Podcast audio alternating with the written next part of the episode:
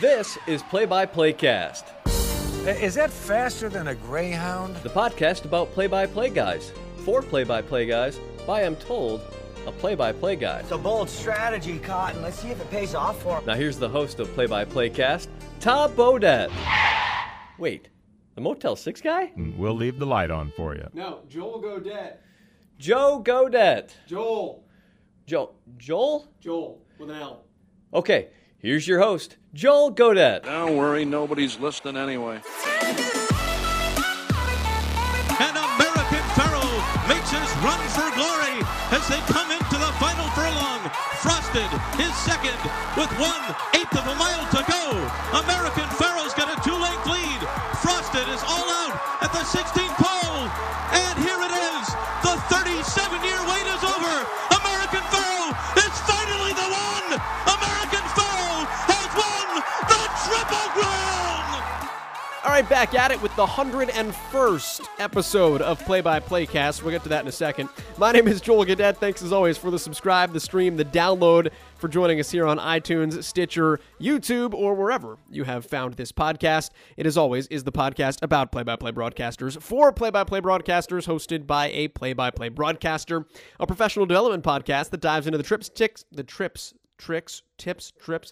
professional development podcast, diving into the tips, tricks, experience, stories, process, and preparations of some of the biggest and best play-by-play announcers in the business. You can find it on social media at PXPCast. You can find me on social media at Joel Godette, Joelgodett, or you can shoot me an email, jgodett@bsu.edu. Our guest today on the 101st episode of PXPCast is Larry Collmus, timely guest, and I'm excited to have him on the pod today. He's the voice for NBC of the Triple Crown, which is going on right now. The Kentucky Derby was last weekend, the Preakness is next weekend, and then the Belmont Stakes to follow 3 weeks after that. Larry has been the voice of the Triple Crown and the Breeders' Cup on NBC since 2011. We'll get to Larry here in just a second. You'll notice, though, I said it's the 101st episode of Play-by-Play Cast. Last week was 99. If you haven't caught our interview with Lanny for Terry, by the way, do go back and check it out. The former voice of the Pittsburgh Pirates, very nuanced, kind of wonky conversation about how you call a game, how you prep for a game. We talked about why they're called book rule doubles and not ground rule doubles in baseball. By the way, I called a game on Wednesday with a pair of ground rule doubles. I called them book rule doubles. Nobody complained. Hey, be the change you want to see in the broadcasting world. We're gonna convert people one by one. But do check out Lanny for Terry's interview in episode 99. Episode 100, I've moved around a little bit, so to speak, because I did say last week that the person that was going to be on episode 100 is somebody you would know, but also somebody that meant a lot to me in terms of the early foundations of my broadcasting career. And he and I didn't have a chance to connect over the last couple of weeks. We're both very busy people. He's in season right now. I'm doing like 95 different things right now.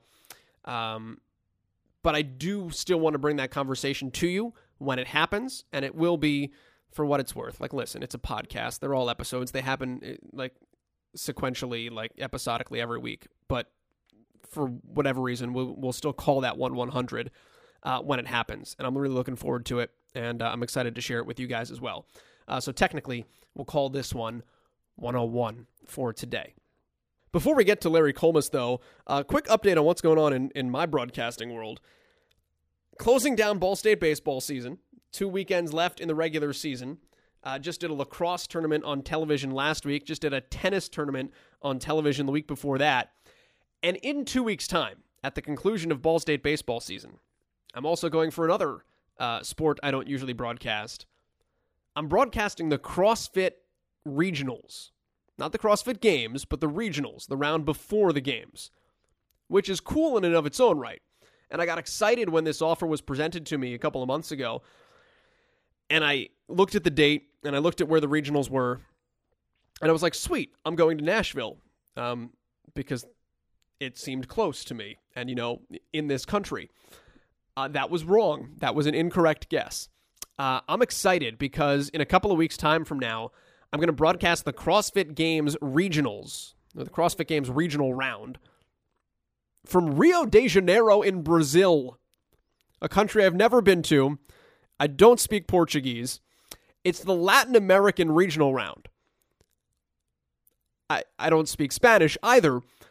So prep has been very interesting because I've been trying to learn the names, statistics, and backstories of over 100 CrossFit athletes.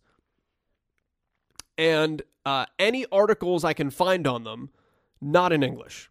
Now, I do have the Google extension where I can translate stuff. And I've found some stuff and been able to translate it. But I've also found a ton of YouTube videos and a ton of podcasts that are in Portuguese or in Spanish. And as much as it would be really cool to listen to all of those, it's French to me. Technically, it's Portuguese to me or Spanish to me. But I don't know what I'm listening to. So I've hit one of the interesting roadblocks that I've never actually asked any of the broadcasters that have done the Olympics about on this podcast. And that's how you get information from athletes from other countries. I've actually sent Facebook messages to almost all of the athletes that are competing in this CrossFit regional. And I've said, "Hi, my name is Joel. I'm doing the regional. Can you please send me the following information?" And I sent them a 10-point questionnaire. And a handful of them have gotten back to me, and it's been very helpful. But it's been a very, very informative experience to try to figure out how to broadcast an international event when you are an American who speaks one language. I'm excited for it, though, and I'll have some more information as we get closer to that and certainly break down how it goes for you on this podcast afterward. But that is what's coming up on the horizon for me as I try to dust up on my Portuguese. On that note, I've got like 95 windows open on my computer right now, and half of them are CrossFit Games related, and one of them is a bio on Larry Collmus. So let me tell you about Larry before we dive into the interview. He's been with NBC since 2011 when he took over for Tom Durkin, who preceded him, and he has since succeeded Tom Durkin as well with the New York Racing Association. But Larry began calling horse racing, and it's the only sport he's ever broadcast.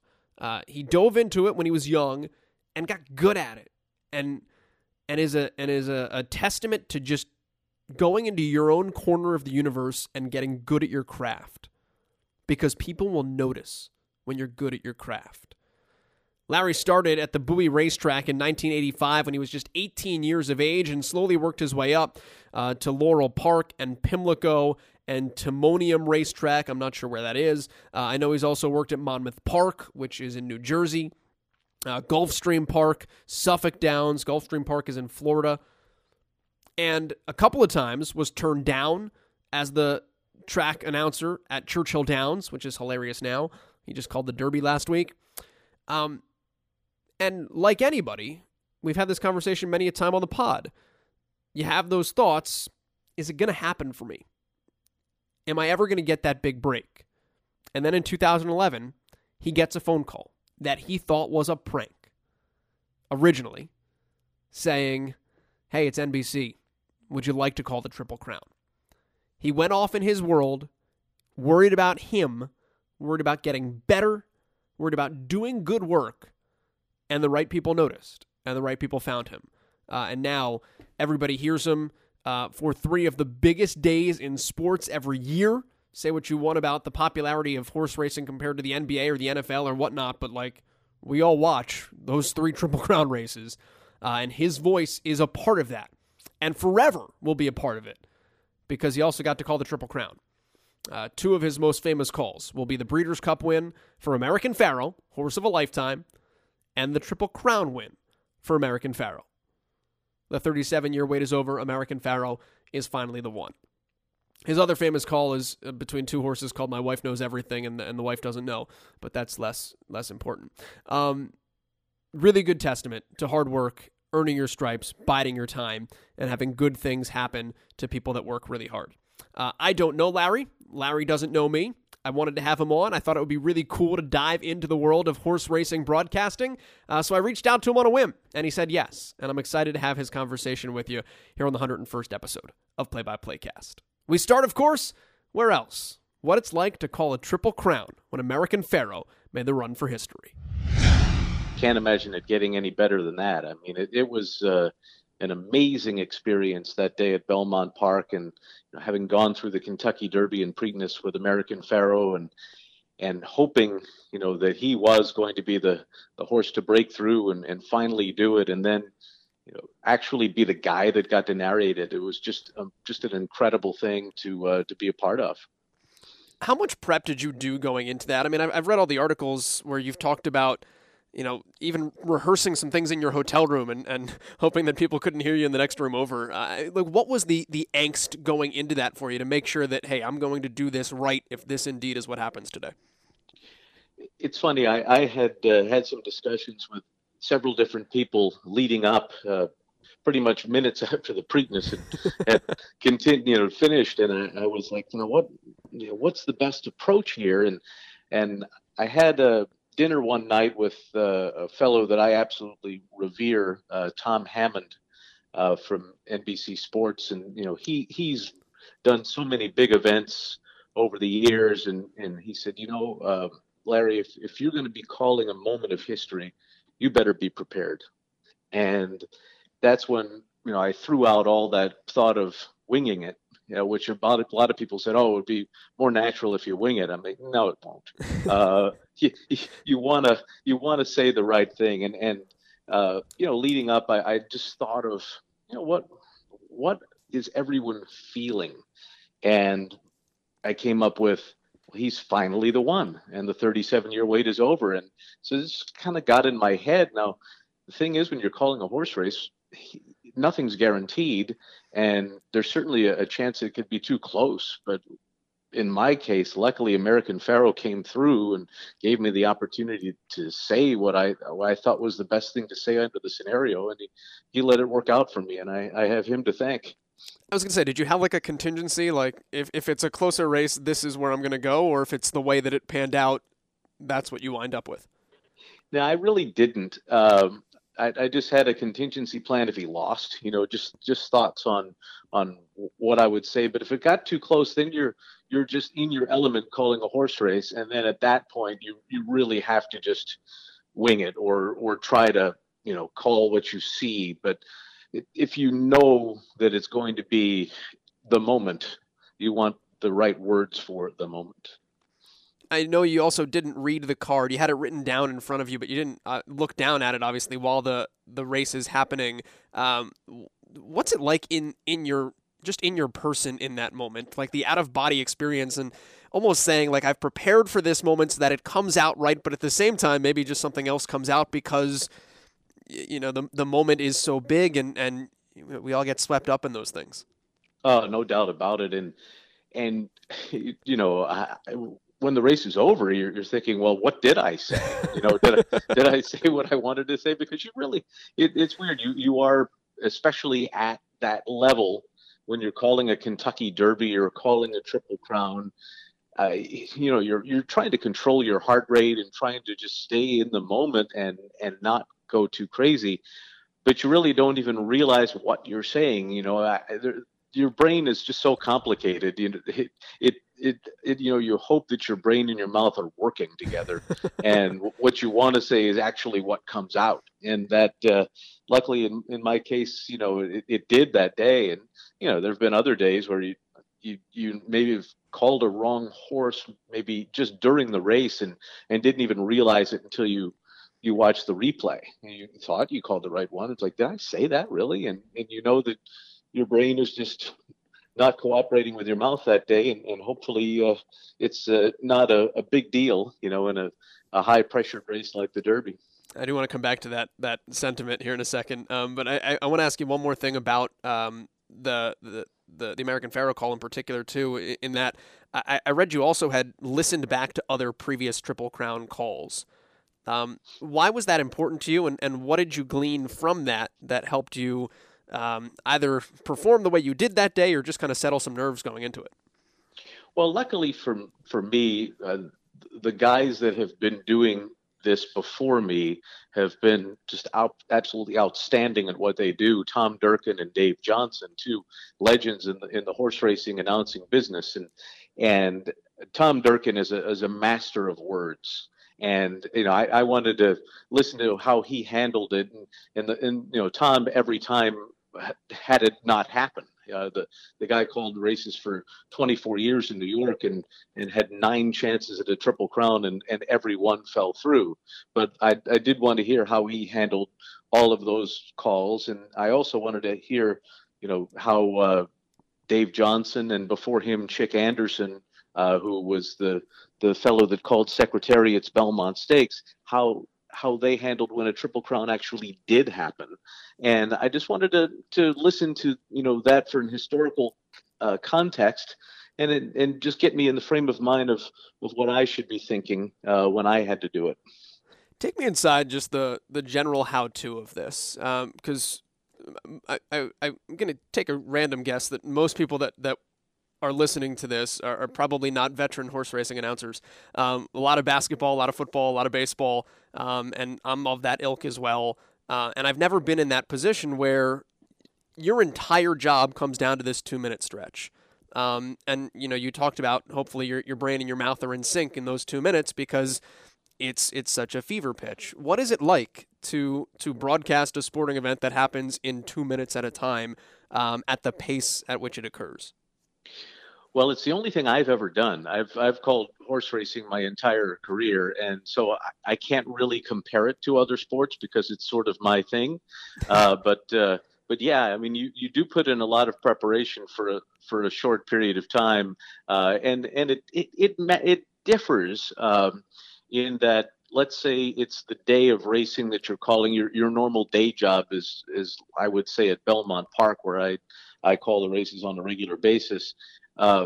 You have to call 9 or 10 races a day. So every half an hour, you have a new cast of characters that you have to say. And so it's, I've heard it referred to as a bathtub memory, in that you empty it out and then you fill it up again. You just keep forgetting horses' names and remembering horses' names. But in the case of, okay, the Kentucky Derby, now you're going to prepare for this thing for months, you know, and start watching replays of all the prep races and getting these horses in your head because there's 20 horses and it's the fastest and greatest 2 minutes in sports, and you better be ready. You know, so when those horses come onto the track at 10 minutes to post time, they have to be your 20 best friends that you know like the back of your hand. Whereas, you know, maybe the fourth race at Belmont Park on a Thursday, you may peek down at your program a couple times and say, now, who's that horse again? But that's not going to happen in the Kentucky Derby. So there's so much memory involved, short-term memory, that you just completely abuse your brain with it to the point where, you know, you don't remember what you had for dinner the night before. It's just remember, forget. And I think it's very, very much one of the, you know, very different, I should say, than other play-by-play jobs. I think it's sort of its own thing. And I think hockey's probably the closest thing to it. How do you remember, forget? Like, what goes into that skill set? You just do. Okay. I think your brain just adjusts to anything you ask it to do for the most part. And that's pretty much what I ask it to do 10 times a day. And you sometimes forget things you don't want to forget when you're doing that process. But the remembering part is basically it's the jockey silks that I use as the guide. And what I'll do is I will I'm not as old school as you'd think I would be these days. I actually call races off of an iPad, and I've got a program called Notability where I will color in all of the jockey silks next to the horses' names, and I do my own artwork, and then I'll use that as a guide when the horses come onto the track and just kind of get them all in my head so that I know who they are. And if I can say every horse's name looking through by my binoculars without looking down at my program, I know I'm good to go. And, you know, once the horses cross the wire, once that race is over, all of a sudden, your brain just, you know, just wipes them out and they're gone. And the new group is a half an hour later, and you got to get them in your head.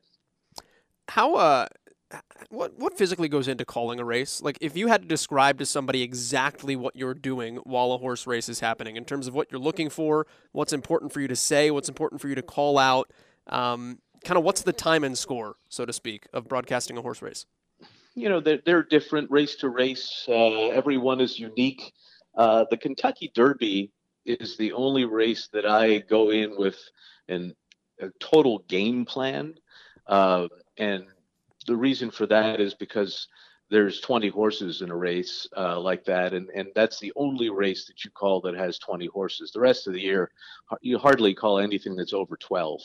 And so I want to prepare myself and I time it out so that I hit that 20th horse by the time they run the first half mile of the Kentucky Derby. And then I announce how fast that half mile is. And I've kind of got it down to the second these years after doing it for the 8th time this year.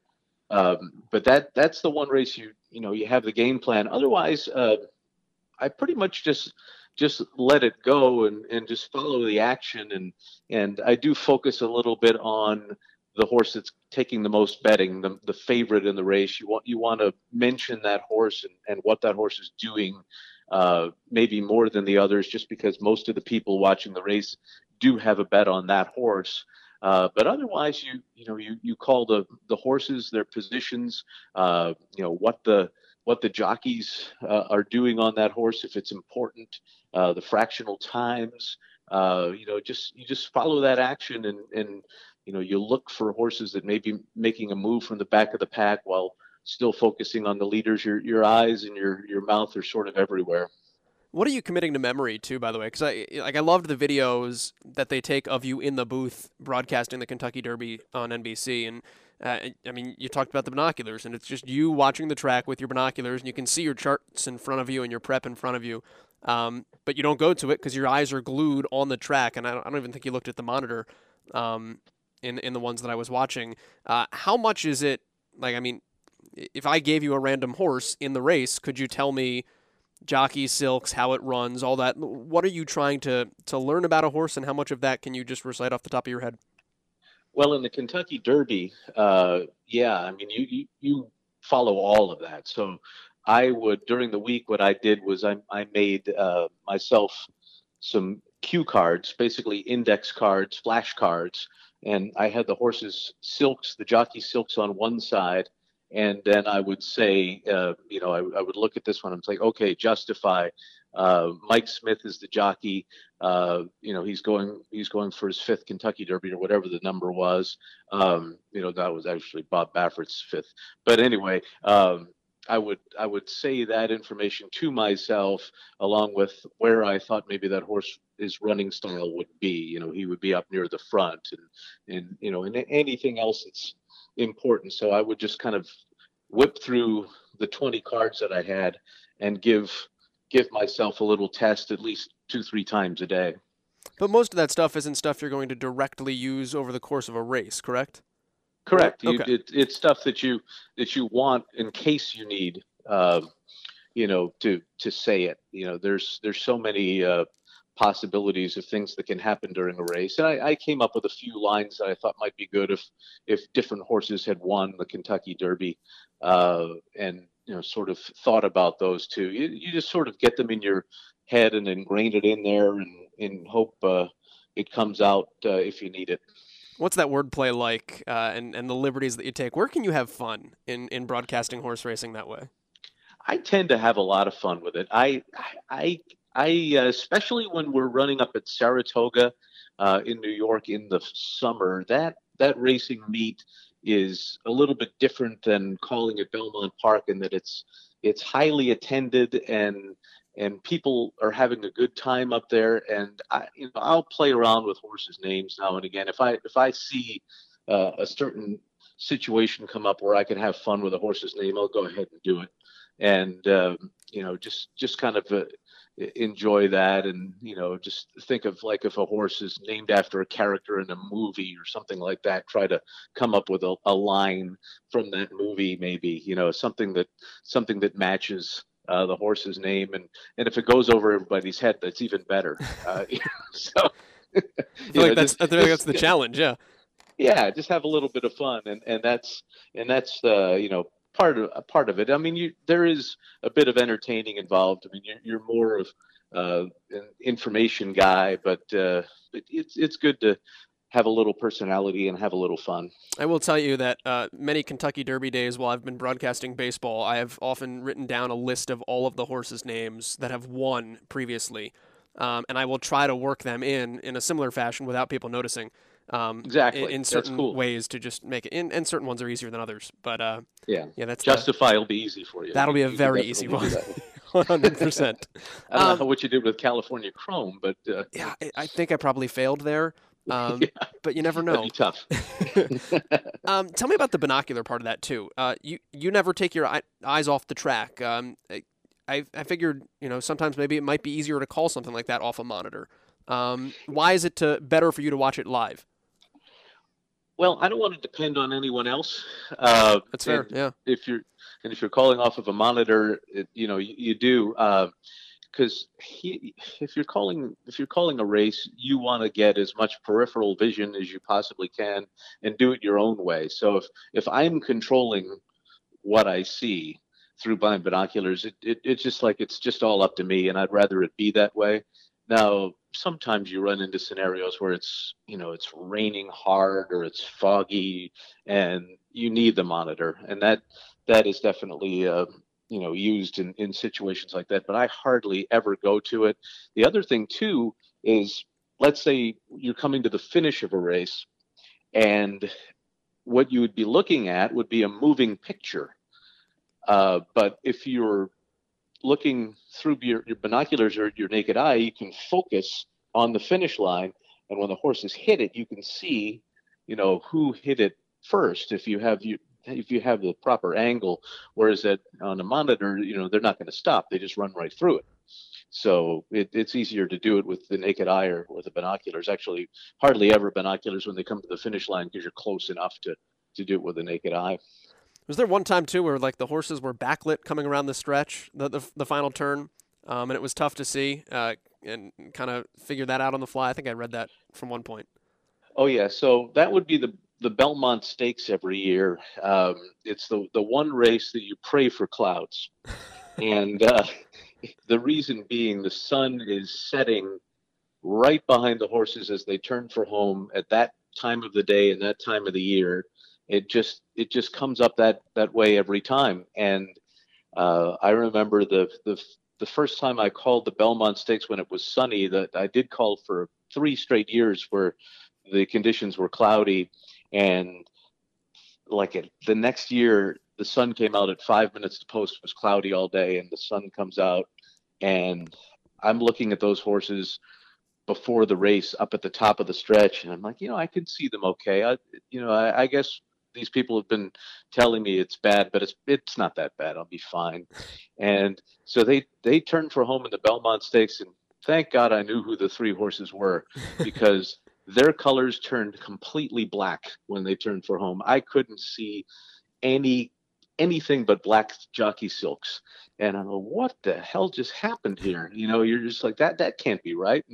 And that's what happens in sunny Belmont Stakes. And I'll let you into on a little bit of a funny thing that people don't realize. When I called American Pharoah's Belmont, right before I said the 37-year wait is over, I said, and here it is. And when I said, and here it is, I put my binoculars right on American Pharoah, because I wanted to make sure it was still him, because his silks were so backlit and so hard to see in that lighting that I just wanted to absolutely 100% make sure I was calling the right horse. I mean, it couldn't possibly be anybody else, but I just wanted to triple check on that one. Actually, it is kind of funny, because when you listen to it, you hear the, and here it is, and then there's the brief moment of pause, and then it's... That's my mind saying, okay, it's good, it's him, well, we can go now. And especially in the situation, that's not one you want to get wrong. No, not at all. Let me pull out a little bit and go larger picture on this. How does one, I know you got into it when your dad was installing sound systems and you were at a track and fell in love with the horse racing aspect of it and everything that was there. But once you made up your mind that this is what you wanted to do, how does one pursue doing that professionally and climbing that ladder and making a living out of it more than just being something you do? Well, in my case, I got a little lucky to have had that in because my father did install the sound system at the track, I got to work where the announcer was and end up in the press box and got to know all the racing writers and the fellow that ran the press box at the track. And when I thought in my head that that's what I wanted to do, I wanted to be a race caller, I asked them if there was a place where I could practice. And they found places at the different tracks in Maryland where I grew up, where I could go into almost a soundproof environment and just start practicing race calls. And that's what I would do. I would just call race after race live. And then one day I was doing that at Pimlico, and at the time the fellow who was the general manager of the track, Chick Lang, happened to walk by and hear me. And he went and talked to his son, who was the head of public relations, and said, hey, who's the kid up there calling races? He says, oh, that's Larry. He wants to be an announcer. He says, well, let's get him started, because we think he can, I think he can do it. And so I started calling one race a day as an assistant track announcer, and did other odd jobs, gopher, and then it just went from there. I just sort of worked my way up the food chain, and things just took a while, though. There was a lot of times where I was hoping that I would get a certain job. I got turned down twice to be the track announcer at Churchill Downs, and a couple of other places that I thought I was going to get, and eventually it all worked out when you just have to, wait and bide your time, and the right time comes up if you keep doing everything right. I know you thought you were being pranked when NBC called for the first time. What was that like when you heard the voice kind of, and it sank in that that's really what was happening on the other end of the phone? It was the most amazing thing you could just ever imagine. And that's how everything started to change for me that day. It was, if you have time for the story, it's a pretty good one. I was in the announcer's booth at Gulfstream Park in Florida calling races that day, and it was a very quiet day, not a lot going on, and I just happened to have some time between races, and all of a sudden the phone started ringing in the announcer's booth, and I looked at the number, and it was a New York number, and I'm like, I wonder what this is. And the guy said, hey, my name is Fred Gaudelli, and I'm the producer for the Triple Crown on NBC Sports. We wanted to talk to you about calling the races. So I said, oh, hi, Fred, how are you? And I said, as far as I know, that's Tom Durkin's job, because he had been doing it for so many years, and it was not made public that Tom was stepping down. And I thought somebody was just playing a prank on me. And he said, well, Larry, Tom is stepping down. We haven't made it public, and we want to meet you. And I'm like, okay. I was sort of taken aback by all this. I never saw it coming. And so, anyways, long story short, they flew me up to LaGuardia. Picked me up, had me spend the night in New York City, and then the next morning I had lunch with Sam Flood, who was the executive producer for NBC Sports, and Fred Gaudelli, who was the producer, and Rob Hyland, who was the producer of the undercard races that we had, and he's now our producer. And we had a nice lunch together, and then I headed back to Fred's office, and they're getting ready to get me out of there to fly back to Florida. And I look, and some guy's walking into the office, and I'm like, oh, man, that's Dick Ebersol, the head of NBC Sports. And so he walks in, and he starts to talk to Fred about the fact that, the Sunday Night Football schedule came out, because Fred he's the producer for Sunday Night Football, and they were discussing the schedule, and Fred goes, hey, Dick, this is Larry. We're talking to him about maybe becoming our next race caller, and he's like, oh, okay. And then he went right back to talking about football. And so all of a sudden, Ebersol's leaving, walking out of the office, and he turns around and he goes, oh, hey, Larry. And I said, yes. And he goes, do you believe us now? And it was a complete joke on me, the fact that he came in pretending he didn't care about the fact that I was there, and I think that the real reason he came in was to meet me, So I got a phone call. I flew back to Florida, and I'll never forget it. I'm in the bathroom at a restaurant, and the phone rings, and it's Fred calling me back saying, welcome to NBC Sports. And I just remembered, I just went outside and screamed at the top of my lungs. I was like, it was just the most amazing thing ever. And then you realize, oh my goodness, in 2 weeks, I actually have to call a Kentucky Derby. I better get ready now. Yeah, that was the other thing. Like, for 17 days, like, I think I would have screamed for another reason, like to figure out that I didn't have that much time to figure this out. How'd you do it? I had it, you know, with the second that I realized that phone call was real and it was from them, I started thinking about it. And I knew when we had a meeting and they wanted to interview me that they would ask me how I would call the Kentucky Derby.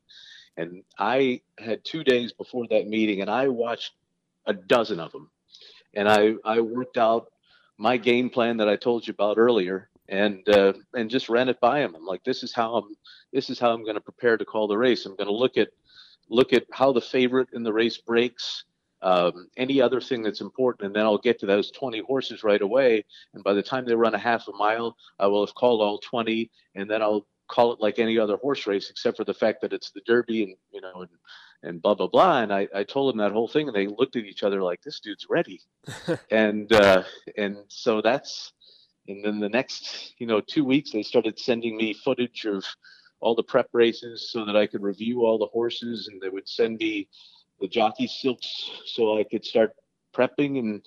And by the time I got to Kentucky, I was ready to roll and, you know, called it Animal Kingdom winning the 2011 Kentucky Derby. And it was just incredible. I cried like a baby right after the race. I'll never forget it.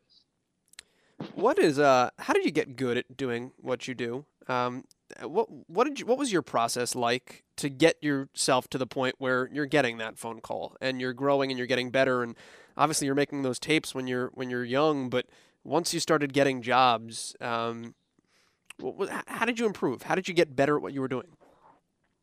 I think the more you do it, the better you are at doing it. And also, I don't know. I just wanted to. Maybe I think there's a certain bunch of us that do this profession that just get it and just, you know, can relate a race the way it's supposed to be related. And I think that it's just something that there's a lot of repetition that helps, but you have to also try to get fresh, think of new ways to say certain things. Don't say the same thing every time when a situation comes up. I do the New York Times crossword puzzle every day, you know, to try to, I like never miss. I always try to, you know, especially the tougher ones. I prefer the, you know, I skip the Monday and Tuesday cause they're too easy, but you know, I think little things like that, all of a sudden words come into your head when you do that. And then when you get into a rut, I'll tell my friends, you know, give me a word of the day, something I can, you know, put into a race call. And then it just gets into your vocabulary.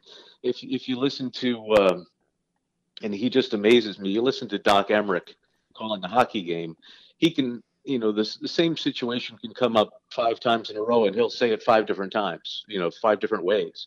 His vocabulary and quickness and how he delivers it is mind blowing to me.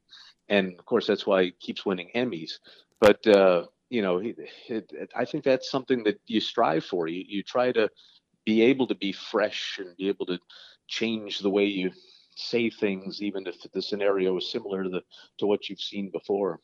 How has your voice developed too? This is a question I haven't asked on this podcast in a while, but how long have you sounded like you sound now, and how much work went into developing that sound? The only really work that went into developing my voice was years ago, I took a voice class when I was living in Boston. I was calling the races at Suffolk Downs up there in Boston, and wanted to try to come up with a way to strengthen my voice a little bit. So I did take a voice class. It was kind of a theater class, and I remember the teacher saying to me within the first day, she goes, "You're from Maryland, aren't you?" And I said, "Really? Like you could tell that?" She goes, "Oh yeah." And I told her, I said, "Well, let's get rid of it. Let's try to work on that. You know, I don't want to sound like I'm, you know, provincial, you know, I want to have a better sound. And so she started like telling me like the word EGG. She says, how do you say that? I'm like, well, I say egg. And she goes, no, it's not egg, it's egg. And little things like that. You find ways to say the words properly and make yourself sound better. So that after I did that, you know, she taught me a few other vocal exercises to, you know, speak from the diaphragm. And then I think my voice just kind of naturally changed. I still don't think it's that great. It's just okay. And it's something that, it's worked okay for me, but, you know, I listened back at some of my original race calls and you just cringe, you know, was that me? That's horrible, you know, and now it's like tolerable. I know you've said that you work to be more guttural at times too, and you can hear it, you know, when it's coming around, you know, to the top of the stretch. And you know, when horses will make big surges, it's that deep grab. Was that a conscious decision for you? Yeah, it sure was, because, I'd been accused by, and rightfully so, by some people about maybe getting a little too high pitched when I got excited, and I'm thinking, well, I'm gonna get excited. That's not gonna change when the situation's exciting. So what can I do about it? I'm going to sound excited, and you know, can I sound excited and make it sound better? And that's when, you know, I just kind of thought maybe that's how I can handle it, you know, just kind of growl a little bit rather than screech like an owl, you know. It works out, so that's that's good. Well, I'm glad. I want to ask you one more thing, and then I don't want to take up too much more of your time, but I am curious because I know you're known for it, so I want to exclude these two. But the horse's name that you have most enjoyed working with beyond My Wife Knows Everything and The Wife Doesn't Know? Well, there's been a few over the years. There was a horse that ran in Florida named Harass that you know, you could take that in several different ways, and I remember calling races with that horse's name. There's been a bunch over the years that you, you know, like I mentioned before, like there's one, I'm a huge fan of the movie Naked Gun and Airplane. That's like my type of movie. That's fantastic. You know, I'm completely sophomoric. And in fact, the other day we had a horse that ran at Belmont Park named, hey, it's Enrico Palazzo. I mean, and I was so excited. I mean, it was just this ordinary race and like, oh, I get to call a horse named, hey, it's Enrico Palazzo, you know, and so they're, you know, they're going around the turns like, hey, it's Enrico Palazzo. And I was ready to do the whole Enrico Palazzo. So, for those of you that have seen Naked Gun, and if you haven't, you should be ashamed of yourself. So, because it's fabulous. But yeah, I mean, I love to have fun with horses' names, especially, you know, in situations like that, movies that I enjoy and all that good stuff. Well, I want to let you get going so you can get working, diving into your Preakness prep, I'm sure. It should be a fun next couple of weeks. This has got to be a good time of year to be Larry Collmus. So I appreciate you giving me a couple minutes of your time. Joel, it's been my pleasure. And yeah, let's hope Justify can get through the second jewel of the Triple Crown, and then we can get him to Belmont Park and see what happens. I was saying, that makes your life a little bit more interesting too, doesn't it? Does it changes a little bit if Justify doesn't win this week? It changes a lot. It changes a whole lot. When I remember got a kick out of it. One year we had I'll Have Another, who had won the Kentucky Derby in Preakness, and then he scratched the day before the Belmont Stakes with an injury. And I remember walking through the compound from NBC and at the Belmont Stakes, and in his sarcastic way, Bob Costas walked up to me and he said, Larry, I'm not sure if you're aware of this, but your call tomorrow will take somewhat of a less historical significance. And I just said, Bob, I have no idea what you're talking about. But yeah, that's it is so night and day when there's a Triple Crown on the line and when there's not, as far as the both the excitement and the angst that is involved in getting ready for that race. I have to stop talking because I'm going to keep thinking of things, but now I will. This is my for sure last question. What's it like? You mentioned Tom Hammond at the beginning, being able to work with guys like Tom and now Bob Costas, and just being around other people that are so at the top of their craft, how that's made you better too, in the way that you just approach broadcasting and this craft in and of itself. Well, the fact that you get to work with these guys and also, get to pick their brain, is pretty cool. I mean, believe me, when American Pharoah was going for the Triple Crown, and actually the year before too, I called California Chrome going for the Triple Crown. Not only did I talk to Tom, but here's Bob Costas, here's a guy that is a legend in this business. And believe me, I sat down with him and say, hey, what approach do you think I should take? And the guy's, he's somebody you want to listen to. And now we have Mike Tirico. I mean, talk about another just amazing sports broadcaster. Yeah. And just the nicest man you'd ever want to meet in your life too, by the way. And, it's just mind boggling that you get to be a part of this crew and the NBC people, they're like family, and it's so cool working with them. And I remember when my first Kentucky Derby, and the first time I was working for NBC, and we had our production meeting in the trailer, and Bob Costas walked in, and he just kind of scanned the room with his eyes and walked right up to me. He says, "I know every single person in this room except for you. You must be Larry." And that was like, wow, this is pretty cool here. I was going to say, and you are, but I didn't do that. But yeah, I'm like, and now he's just Bob. He's just, he's the guy, you get to work with, and it's pretty cool stuff, to be honest with you. All right, that's Larry Collmus joining us here on Play-by-Play Cast, the voice of the Triple Crown on NBC. You can hear his voice next week with the Preakness Stakes, the 143rd running from Pimlico.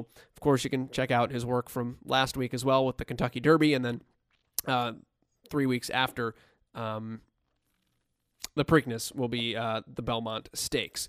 You know what's interesting about that conversation? And, Larry mentioned the fact that he's never done anything other than broadcast horse racing. But I think a lot of the things he said are translatable to what anybody else does in this industry. What a hockey broadcaster does, to what a lacrosse broadcaster does, to what a curling broadcaster does, to what a horse racing broadcaster does in terms of his preparation, in terms of his ability to learn and forget information in an efficient manner, in terms of his voicing, in terms of the way that he is locked in, watching an event. When he talked about not using the monitor and having to actually have his eyes on the horses at all times. All of those things are translatable. And that's one of the things I think is cool about this podcast, is that here I am reaching out to Larry. I'm probably never going to call a horse race in my life, although I wouldn't, you never know. I'm doing CrossFit, lacrosse, and tennis in a 1-month span. But I'm probably never going to call horse racing in my life. But in talking to Larry, who has never called anything other than horse racing, you very quickly start to find some common ground in terms of the craft and in terms of how we can all help make each other better by listening to how other people that are really good at what they do what they do. So it was fun to have Larry Collmus on this episode of PXPCast. Until next week, we say so long. We're out of time, though, for this one, so hit it, Marshmallow. 101 episodes. Kind of in the books. We'll talk to you next week, right back here on PXPCast. We're out. And that will do it from St. Louis, where the score is inconclusive.